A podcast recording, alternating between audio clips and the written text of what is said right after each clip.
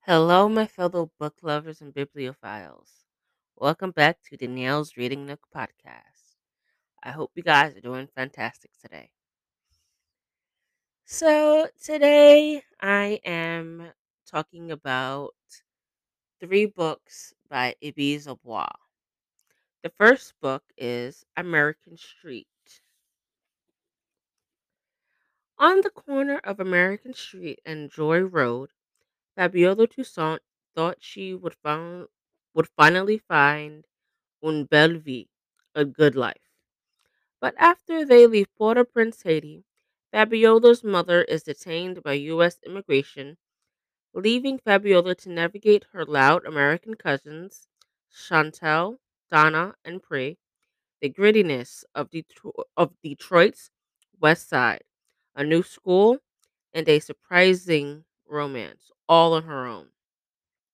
Just as she finds her footing in this strange new world, a dangerous proposition presents itself, and Fabiola soon realizes that freedom comes at a cost.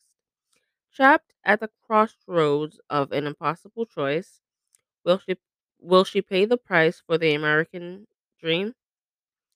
In her stunning debut, Pushcart nominated author Ibi Zoboi draws on her own experience as a Haitian immigrant infusing this lyrical exploration of America with magical realism and voodoo culture.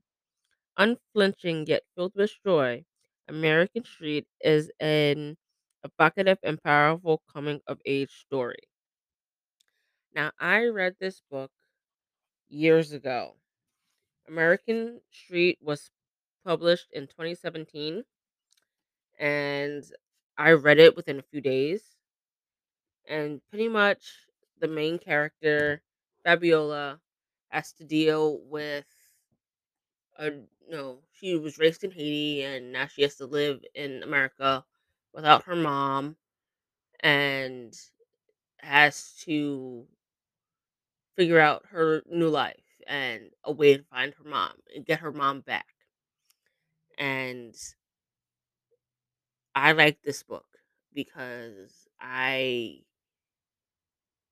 felt I can connect to it because I am of Haitian descent. And if you are of Haitian descent, I strongly, strongly, strongly recommend American Street because it infuses a lot of Haitian culture in what Fabiola has to go through with finding out who she really is.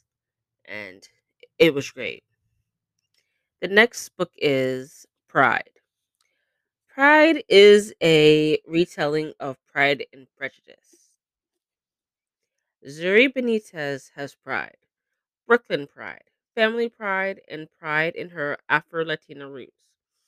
But pride might but pride might not be enough to save her rapidly gentri- gentrifying neighborhood from becoming unrecognizable. When the wealthy Dorsey family moves in across the street, Zuri wants nothing to do with her two, with her with their two teenage sons, even as her older sister Janae starts to fall for the charming Ainsley. She desperately can't stand the judgmental and arrogant Darius. Yet, as Zuri and Darius are forced to find common ground, their initial dislike shifts into a unexpected understanding.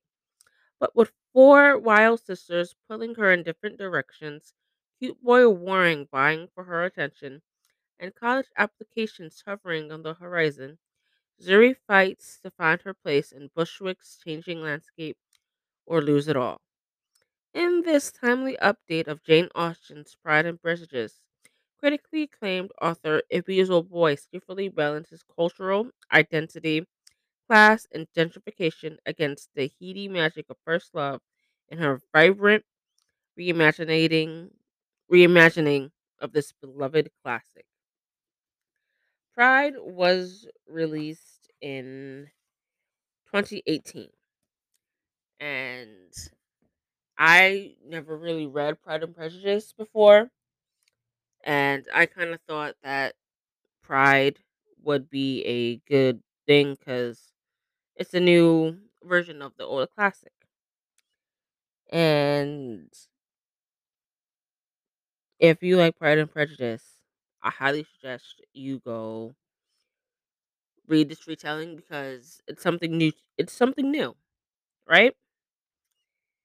And while I did read Pride, I can honestly tell you that I don't really remember it, but it is but Pride is something that I will definitely reread just because one, I want to see if I remember it, and two, I like retellings of different things. And the last book I have by Ibi Zoboi is Punching the Air. Punching the Air was co-written by Yusef Salaam of the Exonerated Five. The story that I thought was my life didn't start on the day I was born. Amal Shahid has always been an artist and a poet, but even in his diverse art school, because of a biased system, he's seen as disruptive and unmotivated.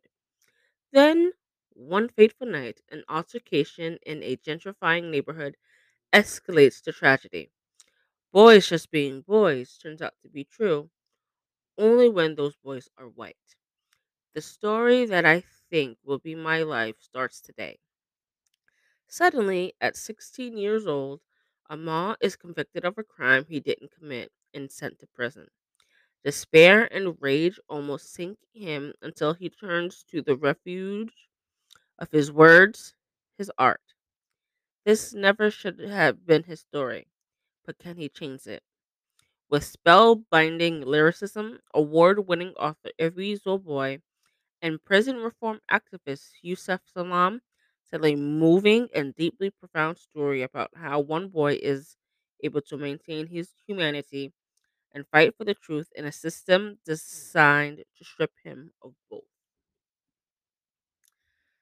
As the book blurb correctly tells it, Punching the Air is about a boy who is convicted of a crime he didn't commit and sent to prison, much like Yusef Salaam. However, this book is um, written in poetry. Like, there's no chapter one, chapter two. The chapters are literal poems. And this is how the main character tells the story. And I can honestly say that this book sheds a light on prison reform, on prison, because there have been many cases where people were wrongly committed, especially young people. And if you want to see what Yusef has gone through, read this book.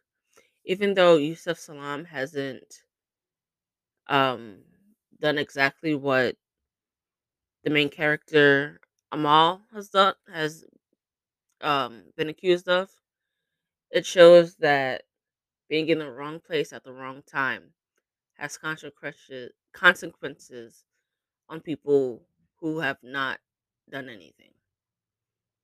And I will be rereading Punching the Air time and time again. It's fantastic. It will pull at your heartstrings. And oh, it's something that should never happen to anyone. Being falsely accused of a crime you never committed. But these are the books that I have read by Miss and Mr. Salaam. And if you want, I highly recommend them. I really do. highly recommend them.